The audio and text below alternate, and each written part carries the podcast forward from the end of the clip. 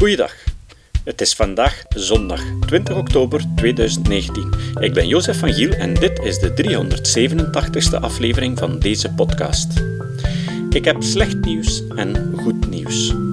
Het eerste, slechte nieuws, hebben jullie ondertussen al aan de lijve ondervonden. Ik had jullie beloofd om voor de ganse reeks over klimaatverandering elke week een aflevering te publiceren. Ik zat nog maar aan het tweede deel van die reeks en dan is mijn agenda ontploft. Allerlei activiteiten op zowel professioneel als privévlak hebben mijn plannen doorkruist. Ik denk dat ik er nu best eerst voor zorg dat ik de teksten al heb vooraleer ik ze publiceer. Dat zal het gemakkelijker maken om mij aan die belofte te houden. Ik heb ook goed nieuws. Ik heb Skeptics in de Pub van 24 september in Gent opgenomen en daar sprak Joris Meijs over klimaatverandering.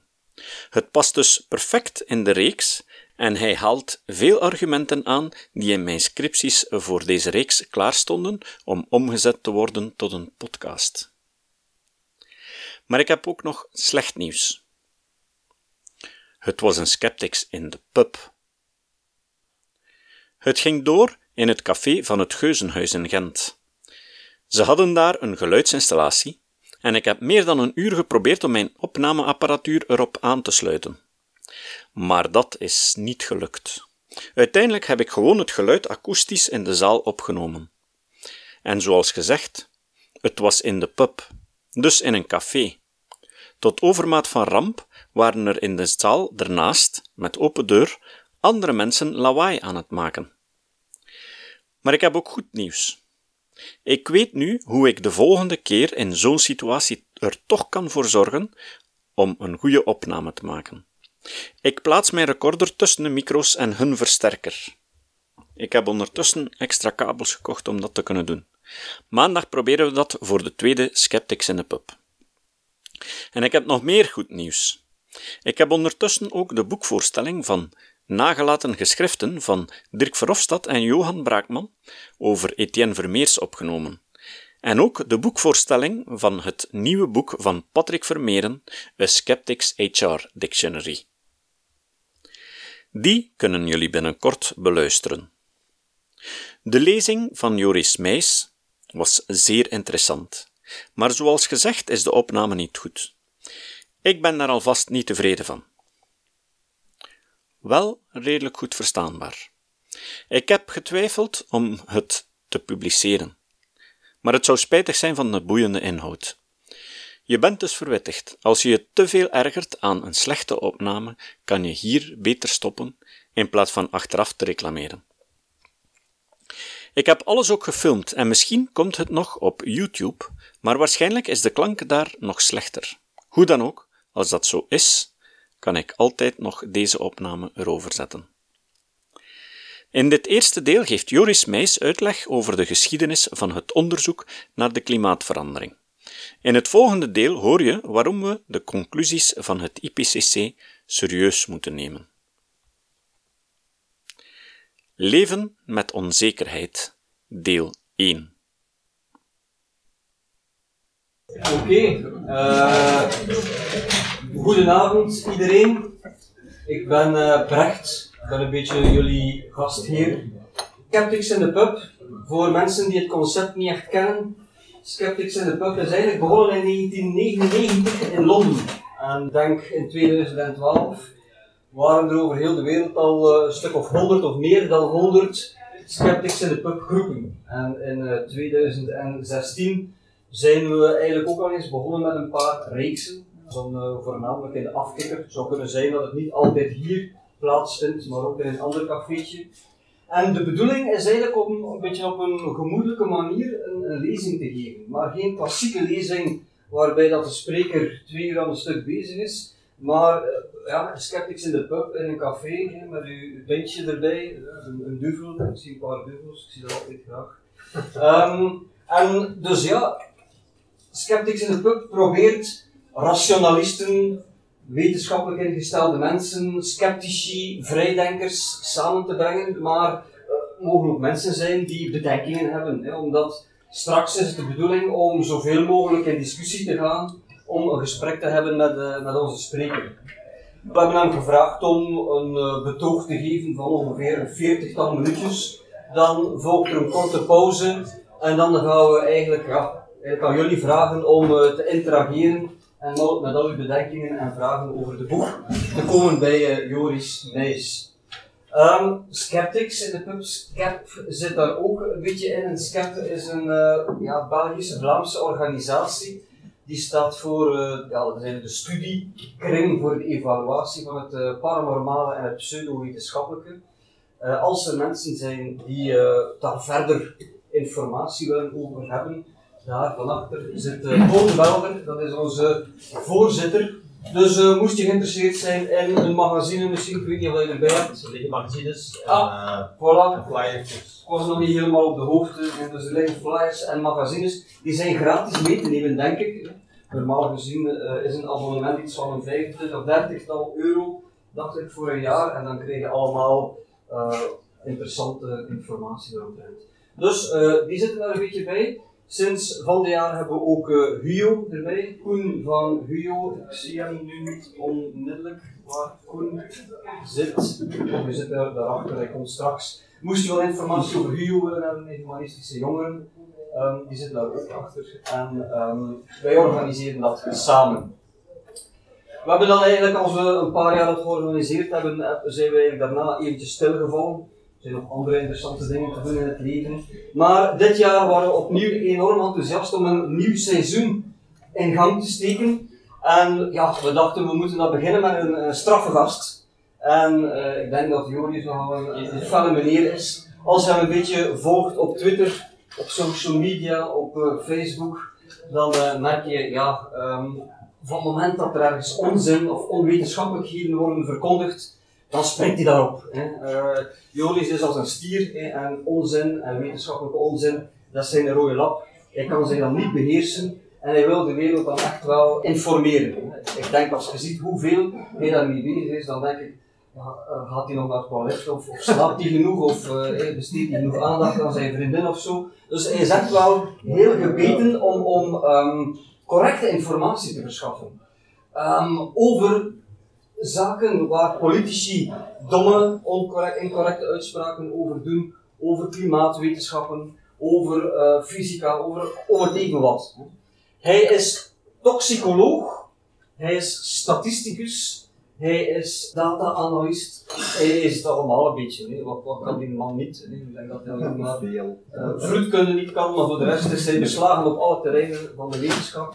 Um, en we hebben hem uitgenodigd om iets te komen zeggen over ja, um, die klimaatontkenning, over die onzekerheid uh, daaromtrent. Hoe moeten we dat goed inschatten? Hoe moeten we dat uh, interpreteren?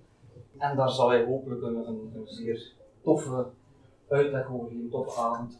Als er zaken zijn dat je niet snapt, schroom niet om, om tussen te komen en te vragen van, ja maar ja, dat woord en dat programma of die persoon, ik ken die niet, kan je dat wel beter plaatsen. Dus onderbreek hem gerust, hij staat daarvoor open. Misschien zijn echte ja, discussievragen dan voor achteraf, maar als je extra informatie wilt, omdat je niet helemaal volgt, uh, onderbreek hem zeker. Ja. Voilà, ik uh, laat Joris aan.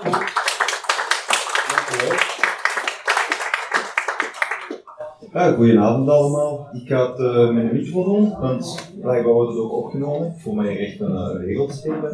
Uh, dank je trouwens voor de heel toffe introductie. Nu, meteen even uh, er zitten ook collega's van mij in de zaal, dus ik moet oppassen wat ik zeg. Uh, ik werk nu als statisticus aan de Universiteit van Gent, maar ik wil daar ook meteen bij zeggen, ik ben geen klimaatonderzoeker.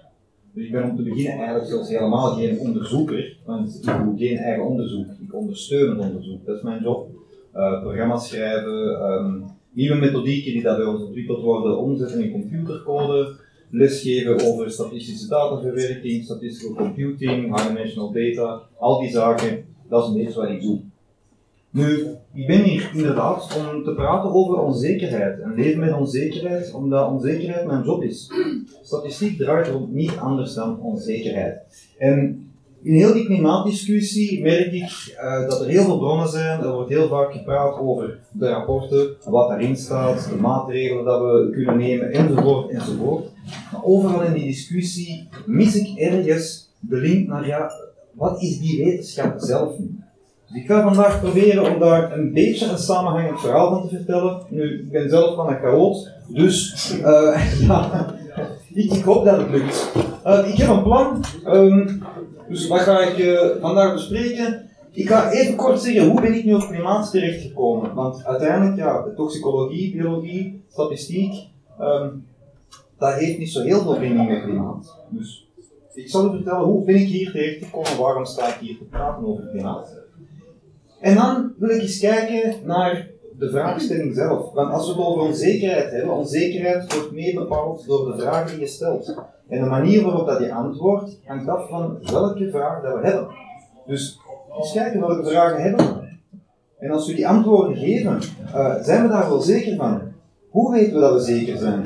Hoe communiceren we hoe zeker dat we zijn? Dat is ook heel belangrijk. Hoe zorgen we dat dat duidelijk is?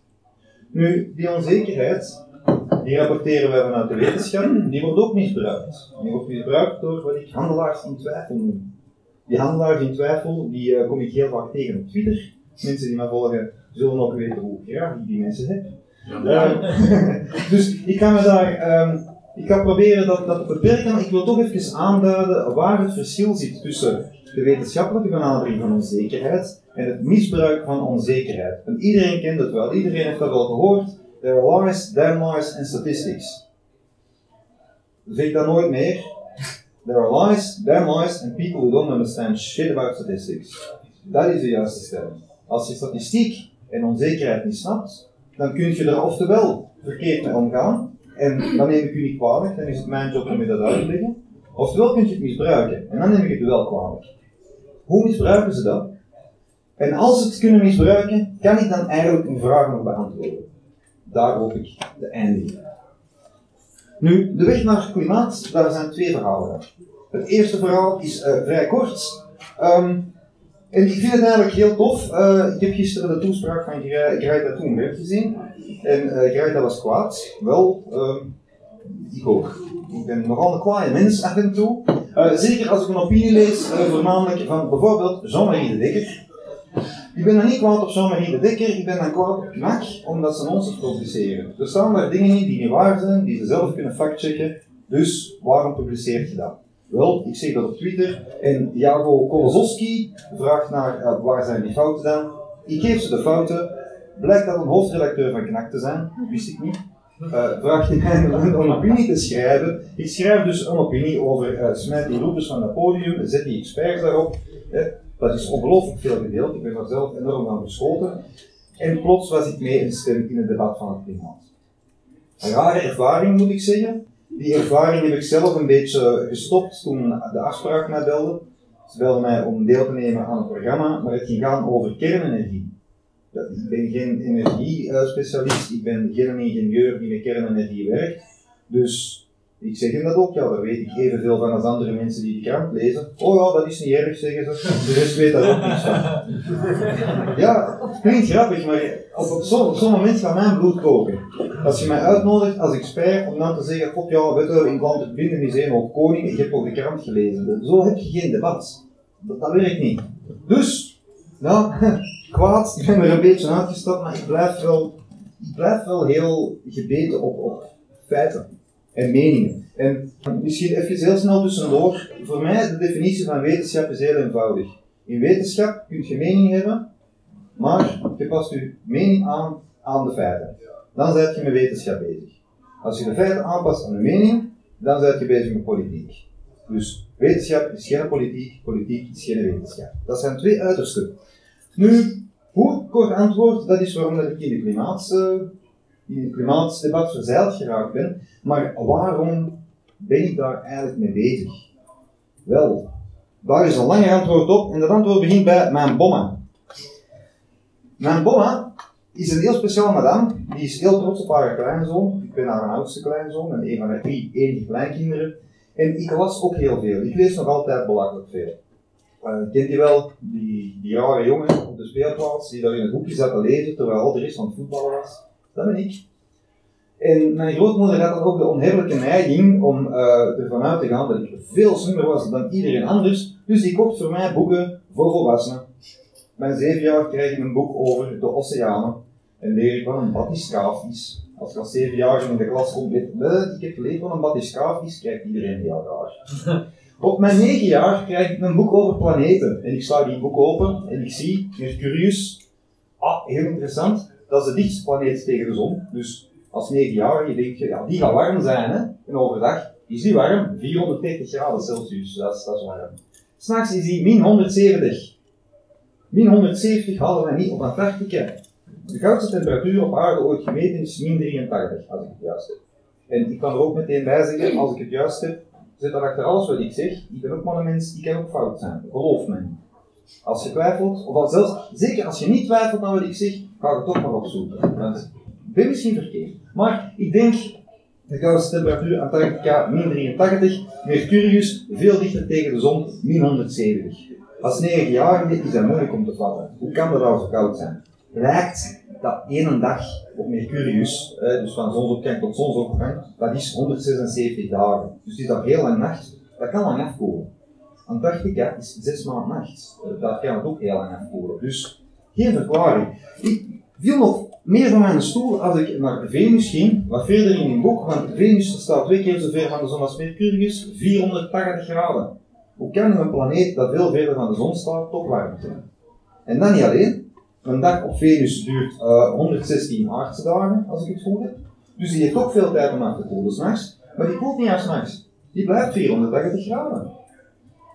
Dus als 9-jarige is toch een hele logische vraag, ja, hoe komt dat? De afstand tot de zon is niet de enige verklaring voor de temperatuur van de planeet. Wel, het grote verschil tussen beide, de atmosfeer. Mercurius heeft bijna geen atmosfeer, Venus heeft niet alleen een hele dikke atmosfeer, die atmosfeer bestaat ook nog eens voor 98% uit CO2. En CO2 blijkt, staat in het boek, een broeikasgas te zijn. Nu, niet het belangrijkste broeikasgas op aarde. Het belangrijkste broeikasgas op aarde is het waterdamp. Waterdamp, ook een broeikasgas. En waterdamp en CO2 samen, die zorgen ervoor dat onze planeet leefbaar is. Dat staat allemaal in boek. Fantastisch. Eh, super interessant. Ik ben gelukkig. Um, en hoeveel CO2 zit er dan in de lucht? Ah, dat was in die tijd um, rond de 350. Maar dat bleek niet altijd zo geweest te zijn. Blijkbaar was dat uh, een heel eind daarvoor maar 320. En dat heel eind ervoor was eigenlijk de jaren 50. En, en eind 1900 was dat 300. En eigenlijk zou het maar 280 moeten zijn. Nu, als 9-jarige leert je dat CO2 dat dat een effect heeft op de temperatuur. Dus meer CO2, ja, dan stijgt de temperatuur, denk ik dan. Ah ja, dat werkt een beetje als een isolator. Als ik in mijn bed lig en ik leg een tweede deken over mij, heb ik het ook warmer. Een negenjarige snap dat. Of vindt dat ook logisch. Ik vond dat ook logisch. Nu, om een lang verhaal kort te maken, dat was als ik 9 jaar was. Als ik uh, eh, 13 jaar was, dan hoorde ik, of eigenlijk las ik in de krant, um, dat er iets was zoals het IPCC en er dan een rapport uitgebracht. Nu, dat IPCC, daar gaat een heel verhaal aan vooraf. Dat verhaal begint eigenlijk in 1856. En als je echt beetje precies wil zijn, 1829 denk ik, toen Fourier zijn eerste analyses bekend maakte. Maar alleszins 1856, Eunice Voet, die had een briljant idee. Die dacht, kom, ik pak een paar stolpen, ik steek daar verschillende gasmengsels in, ik zet die in de zon, ik meet de temperatuur. Wat doet dat? blijkt dat de stolp waar dat de CO2 in zat warmer werd dan de ander. Ah, tof. 59, 18, 59. John Tidal, dezelfde metingen, maar net iets specifieker. En merkt opnieuw, ah ja, infraroodstraling, dat wordt geabsorbeerd door CO2. En infrarood, dat zijn golflengtes onder licht. Dat is hetgeen wat wij ook warmte noemen. Een infraroodkijker, mensen lichten daar wit op omdat die warmte uitstralen. Dus CO2 absorbeert infraroodlicht. Ah, tof. 1890. Langley, die vindt een zeer rudimentaire infraroodsensor. Hebben we ook al. In 1890 hebben we infraroodsensoren. En die denkt, ik wil weten hoe warm dat een maan is. Want het is een wetenschapper, wij stellen rare vragen. Dus, hoe warm is de maan? We kijken, de maan, aha, temperatuur. En dan een paar uur later ziet u daar nog, staat die maan ondertussen helemaal van boven. Denkt hij, kom, ik kan nog eens checken. Meet opnieuw, die maan is afgekoeld. De volgende nacht staat hij daar, meet boven de horizon. Uh, sorry, opgewarmd. Meet boven de horizon, koude maan. Aan top van de hemel, warme maan. En opnieuw, en opnieuw. Dat kan niet aan de maan liggen. Want die afstand tot de, tot de zon die verandert niet volgens dat patroon in één nacht. Dus er is iets anders aan de hand. Wel, heel eenvoudig, je hebt atmosfeer, die ligt rond de aarde, er zit een curve in. Als ik hier sta en de maan is boven de horizon, meet ik door een lang stuk atmosfeer. Zit die vlak boven mij, meet ik door een kort stuk atmosfeer. Kort stuk atmosfeer absorbeert minder infrarood dan een lang stuk atmosfeer. Langley heeft ontdekt dat de atmosfeer effectief ook infraroodstraling absorbeert. 1896, Svante Arrhenius, de Zweedse fysicus die de Nobelprijs heeft gehad voor heel ander onderzoek, uh, is al twee jaar zijn vrouw kwijt, uh, verveelt zich en is aan het zoeken naar een uh, hele nieuwe ontdekking. Er is zoiets bekend over ijstijden, blijkbaar. Ze vinden fossielen die zouden aanduiden dat het veel kouder is geweest op aarde. En hij zocht naar een mechanisme daarvoor. Hij dacht, ja, als er gassen zijn in de atmosfeer die dat die temperatuur bepalen, dan kunnen veranderingen van die gassen misschien die temperatuur doen veranderen. Dus hij gaat rekenen, wat gebeurt er als ik de CO2 halveer? Hij maakt een aards model, ik kom direct terug op modellen, uh, hij komt uit 6 graden lager. Ho, denkt hij, kom, dat is plezant deze, ik heb toch tijd genoeg. Wat als ik dat verdubbel? Ah, dan komt er 3 graden bij, ongeveer. Tof, ja. En die Svante Arrhenius, dat is een Zweed. Dan krijg je dat in je Die is eigenlijk, denk ik, zelfs de achterkleinkdochter of zo van uh, Arrhenius. Die daar, die met mij verwant zelfs, heel grappig. Maar, eh, dat terzijde, die heeft dat berekend en die dacht op die moment, op een paar graden warmer, zoveel kwaad kan dat niet, want uiteindelijk is het toch maar koud in de winter in Zweden en onze landbouw kan dat wel aan je plantjes groeien. Dus hij zag dat als een goede zaak. 1896 is voor mij en voor heel veel andere wetenschappers het begin van het klimaatonderzoek. Want natuurlijk, wetenschappers zijn wetenschappers. Er is niks leuker als wetenschapper dan een andere wetenschapper onderuit halen. Mensen die denken dat we één grote vriendenclub zijn, nee. Vergeet dat. Er, is, er zijn weinig werelden die zo hard zijn aan de wetenschap. Dat gaat over uh, projecten binnenrijven, dat gaat over budgetten krijgen en dat gaat heel vaak over eer. Gewoon over eer om gelijk te hebben. Wij willen gelijk hebben. Alleen, als je gelijk wilt hebben, dan moet je het kunnen bewijzen. Dat is, moet gelijk hebben, niet gelijk krijgen. Gelijk krijgen, dat is iets anders. Dat doe je door mensen in de zak te zetten, dat doe je in de politiek. In wetenschap moet je gelijk hebben. Dus Einstein denkt, ah meneer Arrhenius, jij hebt hier een mooie theorie, kom, ik haal die onderuit. Die doet een aantal andere berekeningen, zegt, ja maar je moet hier een rekening houden, daar een rekening houden. Die discussie gaat voort, dat kabbelt ergens. in de zijkant van de, van de fysica en de wetenschap, dat was uiteindelijk ook maar een hobbyproject, zoals van de Arrhenius. De eerste publicatie in een krantenartikel was in 1912 van een journalist die dat ergens had opgevangen en dacht, kom, dat is een tof verhaal. We smijten dat erin. En hij overdrijft het dan gigantisch, zoals journalisten ook vaak doen. 1912, dat gaat verder. Mensen vergeten dat wat, totdat er een stoomingenieur uit Engeland, uh, uh, moet ik even op de naam denken, Callender, zo'n Callender, uh, Guy Callender, sorry, um, in 1938 denkt hij van, oh, ik ben hier op een interessant artikel gestoten van die Stante Arrhenius, en ik ben hier gestoten op CO2-metingen. Het blijkt dat die CO2 precies omhoog aan gaan is. En we hebben hier temperatuurmetingen, precies die temperatuur ook omhoog aan het gaan. Dus Guy Callender denkt bij zichzelf, goh, als ik nu de fysica, de theorie van Svante Arrhenius pak, en ik pak die metingen, kan ik die fysica een beetje moderniseren naar nieuwe inzichten, en die CO2 en die temperatuur aan elkaar linken. En hij kan dat. Nu, hij kan dat, dat is een beetje overdreven. Hij kan een verband zien, maar een verband is geen bewijs. Want er is een hele hoop natuurlijke variatie waar je rekening mee moet houden. Er zijn zoveel andere mechanismen die dat daar rond zitten. Dus, hij vindt een aanwijzing en over een aanwijzing kan worden gediscussieerd. Alleen was er aan de andere kant van de oceaan een halve gek die dacht, kom, uh, ik annexeer Oostenrijk, ik val Polen binnen en we hebben een tweede wereldoorlog. Dus dan het onderzoek een beetje stil, want dan moet je weten hoe dat je met raketten naar de andere kant van de wereld kunt zien. Gedaan met atmosfeer. Maar dat wordt terug opgepikt. Eind jaren 40 wordt dat opgepikt, begin jaren 50 in de States komt dat ook op en er is daar een heel discussie aan de gang of dat wij als mensen, als mensheid, uiteindelijk kleine mensjes, grote atmosfeer, hoe kunnen wij in godsnaam nu die chemische samenstelling van een atmosfeer veranderen? Dat kan toch niet? Jawel, dat kan wel. Nee, nee, dat kan niet. Jawel, dat kan wel. Wel, denkt uh, Charles Keeling, meten is weten. Dus, die kruipt op een vulkaan in Hawaii. Waarom kruipt hij op een vulkaan? En waarom in Hawaii? Uh, hij kruipt op een vulkaan omdat hij dan 3000 meter hoog zit. En je zit op een hoogte waar dat de luchtlagen veel beter gemixt zijn. Dus als je daar CO2 meet, dan heb je eigenlijk een betere achtergrondmeting. Nu, hij doet dat op een vulkaan omdat dat op Hawaii is en er zijn eigenlijk alleen maar vulkanen. En Hawaii is heel veel verwijderd van de rest van de wereld, want dat ligt in midden van de Stille Oceaan. Dus je hebt weinig invloed van wooncentra. Alleen moet je rekening mee houden dat die vulkaan ook af en toe CO2 uitstoot. Dus het is een beetje een dubbel verhaal, maar hij zat daar wel goed. Hij dacht van goed, we meten.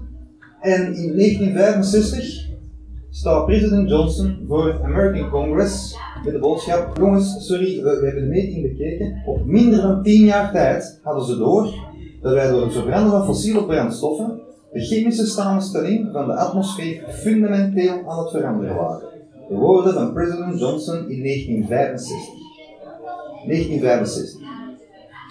Dan is daar 20 jaar over geleuterd. In, uh, je krijgt dan begin jaren 70 twee heel belangrijke publicaties. Eentje van Schneider en eentje van twee mensen wiens naam ik vergeten ben, maar ze hebben een brief geschreven naar Nixon.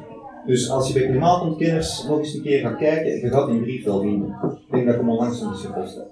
Nu, die twee publicaties gaan over twee totaal verschillende dingen. Schneider, die uh, wist dat CO2 effectief opwarming veroorzaakt, van fysica, valt niet meer te discussiëren. En die wist ook dat uh, een andere uitstoot van ons, namelijk de zwaveluitstoot, exact het omgekeerde doet. De zwaveluitstoot blokkeert namelijk zonnestralen. Als de zonnestralen niet meer op de aarde kunnen geraken, dan koelt die af. Dus Schneider had schrik dat wij zoveel sulfaten aan het uitstoten waren, zwaveluitstoot, die dat kwam van het verbranden van steenkool en bruinkool, dat we eigenlijk in plaats van de aarde op zouden warmen, dat we die terug zouden duwen in een ijstijd. De global cooling. Elke klimaatontkenner komt dat mee. Wel, dat is eigenlijk de discussie over wat is het grootste effect. CO2 of zwaveluitstoot. Nu, zwaveluitstoot hebben we aangepakt door filters te zetten op ons schoorsteen. Dan halen we de zwavel eruit. En we hebben dat niet zozeer gedaan om die afkoeling tegen te gaan, maar omdat zwaveluitstoot nog een ander probleem heeft. Zwavel, als het oplost in water, dan wordt zwavel zuur. En dan regent het naar beneden, je voelt mij al zeker. Het probleem van zure regen is ook een probleem van zwaveluitstoot. Dat hebben we opgelost, zwaveluitstoot weg, begin jaren 80, schiet de temperatuur omhoog. 1981 heb je de publicatie van Hansen. Hansen is een van de bekendste klimaatonderzoekers. Uh, die heeft toen een temperatuurverloop voorspeld voor de aarde. Die temperatuur ging, stijgen. Dat was echt de peper die een schokgolf heeft uh, veroorzaakt doorheen, toch op zijn minst klimaatonderzoek. En uh, in 2019, ik heb de slides niet bij, maar je kunt het misschien eens opzoeken. Hansen was akelig accuraat. Hij ziet er een klein beetje naast, Tuurlijk ziet hij er een beetje naast. Als hij dat exact zou kunnen voorspellen, dan zou ik denken dat hij zijn gegevens heeft vervalst. Maar hij zat er bijna, bijna los op. In 1981, in 1988 gaat hij dan voor congres gaan staan om daarover te vertellen. En te zeggen, ja kijk, we zijn hier ondertussen al uh, eh, 90 jaar onderzoek naar aan doen. We hebben het allemaal al bekeken. We hebben gekeken naar de zon, we hebben gekeken naar sulfaten, we hebben gekeken naar CO2. We hebben de Milankovitch-cycli ontdekt. We hebben zoveel zaken van klimaat al naast elkaar gelegd en we zijn er eigenlijk zeker van, we zijn de atmosfeer aan het veranderen, de aarde is aan het opwarmen en eigenlijk is die best zelfs vrij rap aan het gaan. Svante Arrhenius dacht nog in termijnen van millennia, over duizenden jaren. Toen we aan Hansen waren, dan was het niet meer over millennia, maar over enkele eeuwen. Dat komt dichterbij. Nu, die politiek, die discussie die ging niet alleen binnen de Verenigde Staten, die ging toen eigenlijk al over de hele wereld. Dat was een internationale politieke discussie. En nu ben ik terug naar mijn slides. Dus in 1988 zeggen de toen 193 landen van de Verenigde Naties: Oké, we gaan stoppen met ruzie maken.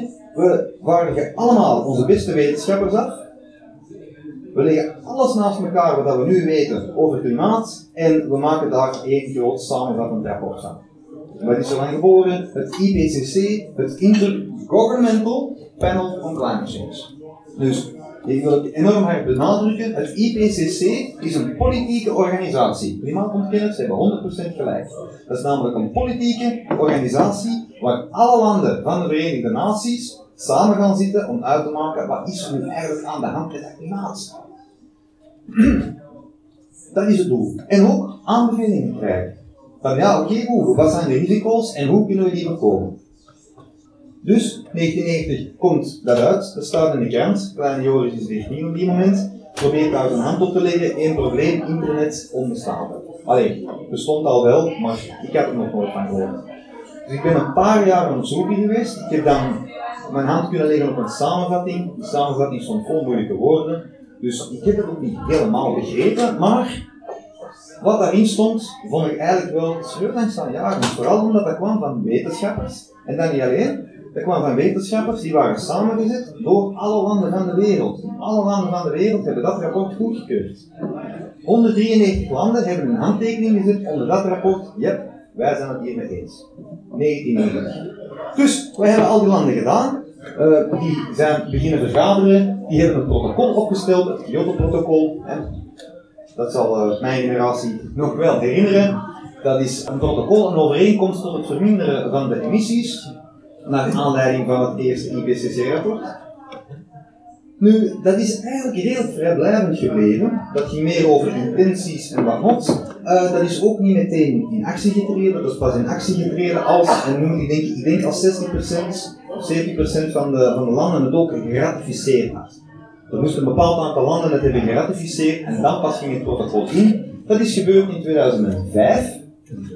Toen hebben Rusland en Canada geratificeerd en vanaf dan ging het in. Dat is een kaartje van 2006 trouwens, dus de situatie, Kyoto-protocol is ondertussen best wel achterhaald, we hebben het Parijsakkoord, et cetera. Maar is Kazachstan. Kazachstan moest nog um, ratificeren en dit weet ik niet juist. Er zijn twee landen die wel het Kyoto-protocol hebben ondertekend en dan achteraf gewoon geweigerd hebben om het te ratificeren. Ze staan hier aangeduid in rood en verbazingwekkend, de Verenigde Staten en Australië. Hoe zou dat nu opkomen? Nu, sinds dan, dan hebben we eigenlijk al een hele geschiedenis van klimaat, dat ik nu 10 minuten ben doorgegaan, maar dat er dikke boeken over bestaan, waar ik ja, eigenlijk een hele semester over kan vertellen als ik moet. Maar dan hebben we in 1990 het eerste IPCC-rapport, eerste Assessment Report. FAR, First Assessment Report. En dan in 1995 komt het tweede Assessment Report aan. En dat tweede Assessment Report is eigenlijk nog iets sterker geformuleerd dan het eerste. Waar dan in het eerste nog heel veel stond, ja, misschien, en we weten het niet goed. En het zou theoretisch moeten zijn, maar we kunnen het nu nog niet meten. Tegen het tweede assessment report, wel, uh, het is echt een probleem. Het probleem is echt. We weten, dit is een probleem. Wat we niet weten is hoe snel dat het voor ons een probleem kan zijn en hoe zwaar de gevolgen gaan zijn. Daar lopen de schattingen nog serieus op uiteen, maar we hebben een probleem. En dan in 2001 komt het derde assessment uh, rapport uit. Dat zegt, ja jongens, dat probleem is niet weg, nee, het is erger geworden. En we zouden eigenlijk in de andere richting moeten aan het gaan zijn, maar dat zijn we niet aan het doen, dus kunnen we nu misschien beginnen, alsjeblieft. Vierde I-report 2007. Same story. Uh, het derde en het vierde rapport die trekken eigenlijk redelijk hard op elkaar. Alleen heb je hier nog een hele hoop extra nieuwe modellen die zijn toe, toegevoegd. Uh, dat is het moment dat de CMIP3 erin komt, en ik zal daar zelfs over uitweiden wat dat is. 2013, dat is het vijfde assessment report, dat het rapport ik heel vaak citeer. Dus dat is het laatste assessment report, algemene rapport over de toestand van het klimaat. Daartussen zitten nog een hele hoop van die speciale rapporten, het anderhalve graden rapport, het rapport over land, het rapport over uh, de biosfeer en oceanen. Er zijn er zoveel en we zijn nu 2019 de uitstoot is nog altijd aan het stijgen. De CO2-concentraties stijgen nog altijd sneller dan dat ze stegen in 1990. De temperaturen zijn aan het stijgen, de oceanen zijn aan het verzuren. We meten uh, van alles en nog wat. En er is nog altijd geen beweging. Oké, er is een klein beetje beweging. Je ziet in de westerse wereld al wat bewegen en je ziet daar uitstoot al wat verminderen. Maar als je dat rapport van 2013 leest, en zeker het special report van anderhalve graad, Zie wat dat daarin staat. Wat op dit moment 195 landen van de Verenigde Naties hebben getekend en goedgekeurd. Als je dat leest en dan kijkt wat ze doen, denk ik bij mijn eigen, sorry woord, ik ben vandaag eigenlijk een beetje pissig, de fucking hypocriet. Zeg, dat, ja, sorry dat ik mij zo uitdruk, maar die kleine jongen van 9 jaar, die dan 13 jaar een IPCC-rapport leest, die heeft een beetje hetzelfde probleem als Greta Thunberg. Namelijk, mijn sociale kant is niet zo ontwikkeld, we zullen het daarop halen. Hè? Maar ik snap hoe dat zij denkt. Ik word daar ook kwaad van. Dat houdt geen steek. Dat is niet logisch.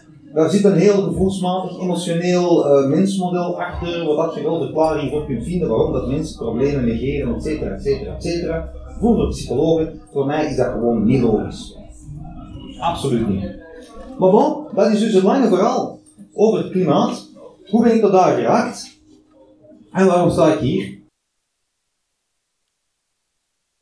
Het citaat. Het citaat van vandaag komt van Steven Pinker. Pinker zei: Mensen hebben ideeën nodig, niet alleen bronnen. En ideeën maken deel uit van een oneindig universum aan mogelijkheden dat nooit uitgeput geraakt. Tot de volgende keer. Dit was de podcast Kritisch Denken. Vergeet niet om alles kritisch te behandelen, ook deze podcast.